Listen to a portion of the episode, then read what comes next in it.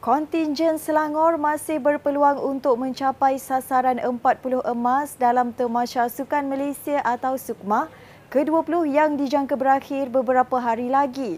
Datuk Menteri Besar Datuk Seri Amiruddin Syari berkata, persaingan dalam kejohanan kali ini amat sengit menyebabkan sasaran pingat emas menerusi beberapa acara gagal dicapai. Beliau berkata demikian selepas menyaksikan acara renang dan menyampaikan pingat di Pusat Akuatik Negara Bukit Jalil semalam. Selangor telah memperoleh pingat emas dalam acara 100 meter gaya bebas lelaki yang disumbangkan atlet renang Terence Ng Shinjian.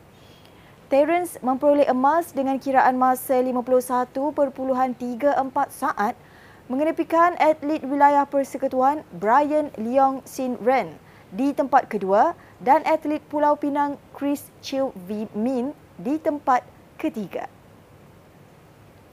Uh, saya percaya kita akan cuba dapatkan 40 pingat emas sebagaimana dalam sasaran. Uh, walaupun persaingan begitu hebat dan juga pasukan-pasukan lain mempunyai uh, timing dan juga uh, had umur sebab had umur yang dibenarkan sekarang 23. Bila dah masuk 23 ni maknanya ada orang yang uh, tidak uh, dalam persediaan kita sebab di peringkat awal kita persediaan ialah 21 tapi tak apa kita akan cuba yang terbaik. Masih ada lagi baki beberapa hari sebelum 24 hari bulan. Kita masih lagi dalam right track.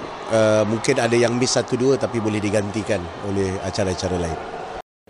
Esko Pembangunan Luar Bandar dan Kampung Tradisi Borhan Aman Shah menyeru pengusaha medan selera di pusat peranginan sekitar daerah Kuala Langat agar terus menjaga kebersihan premis dan makanan. Katanya selain kelazatan makanan, aspek kebersihan menjadi keutamaan pelancong tempatan maupun luar negeri. Beliau berkata demikian selepas majlis penjurian akhir pertandingan Anugerah Medan Selera Bersih Selamat dan Sihat Peringkat Kebangsaan 2022 di Medan Selera Pantai Batu Laut Tanjung Sepat semalam. Dalam pertandingan itu, 11 gerai makanan di Medan Selera terbabit dinilai 5 juri daripada Kementerian Kesihatan Malaysia KKM dalam pertandingan akhir kategori A dengan keputusan dijangka diumum pada November. Majoriti 11 kedai yang di sini semuanya dapat grade A. Artinya dari segi kebersihan uh, dan juga variety makanan. Di sini pemilihan makanannya agak banyak dan tidak uh, overlap. Mereka tidak katakan uh, bakso ada 3 4 kedai sini tidak mereka ada masing-masing punya identiti, masing-masing punya uh, cara masakan tradisi. Jadi saya yakin dengan cara ini akan menarik pelancong. Sebab itu kita tengok lempahan eh, kehadiran ni semua daripada pelancong-pelancong sebab ada di kawasan daerah ataupun di luar daerah dan termasuk di luar negeri Selangor. Dan di sini adalah center di antara Morib, Batu Laut dan ke di Bagan Lalang. Dan ramai juga yang tinggal di Bagan Lalang, Avani yang datang cari makan. Projek Wilayah Pembangunan Bersepadu Selangor Selatan atau IDRIS yang dianggar bernilai 1 trilion ringgit bakal membangun dan menonjolkan keunikan Kuala Langat, kata Esko Pembangunan Luar Bandar dan Kampung Tradisi, Burhan Aman Shah. Katanya, walaupun kejayaan pembangunan dicapai, identiti daerah tersebut akan dikekalkan melalui usaha Majlis Perbandaran Kuala Langat.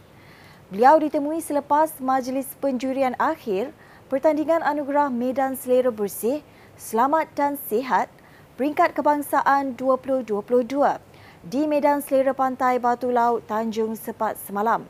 Hadir sama yang dipertua MPKL Dato' Amirul Azizan Abdul Rahim serta Ketua Penolong Pengarah Bahagian Keselamatan dan Kualiti Makanan Jabatan Kesihatan Negeri Selangor Nor Eliza Mat Razik. Dalam pada itu, Idris yang terkandung dalam kerangka pembangunan negeri Rancangan Selangor Pertama RS1 dijangka memberi kesan ekonomi positif kepada Sepang dan Kuala Langat. Dia bila Idris ni kita tahu dia bukan sekadar pembangunan saja. Di situ dia ada komersial, ada industri dan kita juga tidak jangan terlepas pandang dalam pelancongan kehidupan sebab apa di kawasan Idris ini juga banyak kampung-kampung tradisi. Yang kampung tradisi ini harus dikekalkan identitinya. Dan di Kuala Langat ni tidak akan terpisah pembangunan arus pembangunan yang begitu dahsyat eh, yang begitu hebat. Dan uh, termasuk di Kuala Langat di sebelah Bukit Canggang uh, dan perancangan baru pembangunan perumahan dan sebagainya.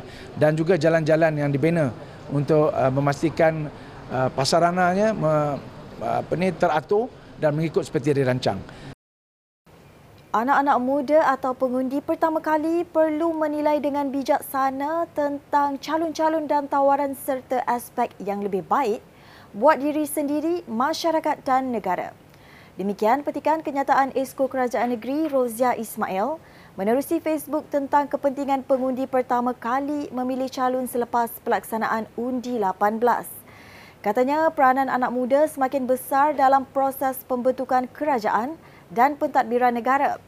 Pada masa sama katanya anak muda kini peka dengan masalah negara yang penuh dengan pelbagai skandal sehingga negara kehilangan berbilion-bilion duit rakyat.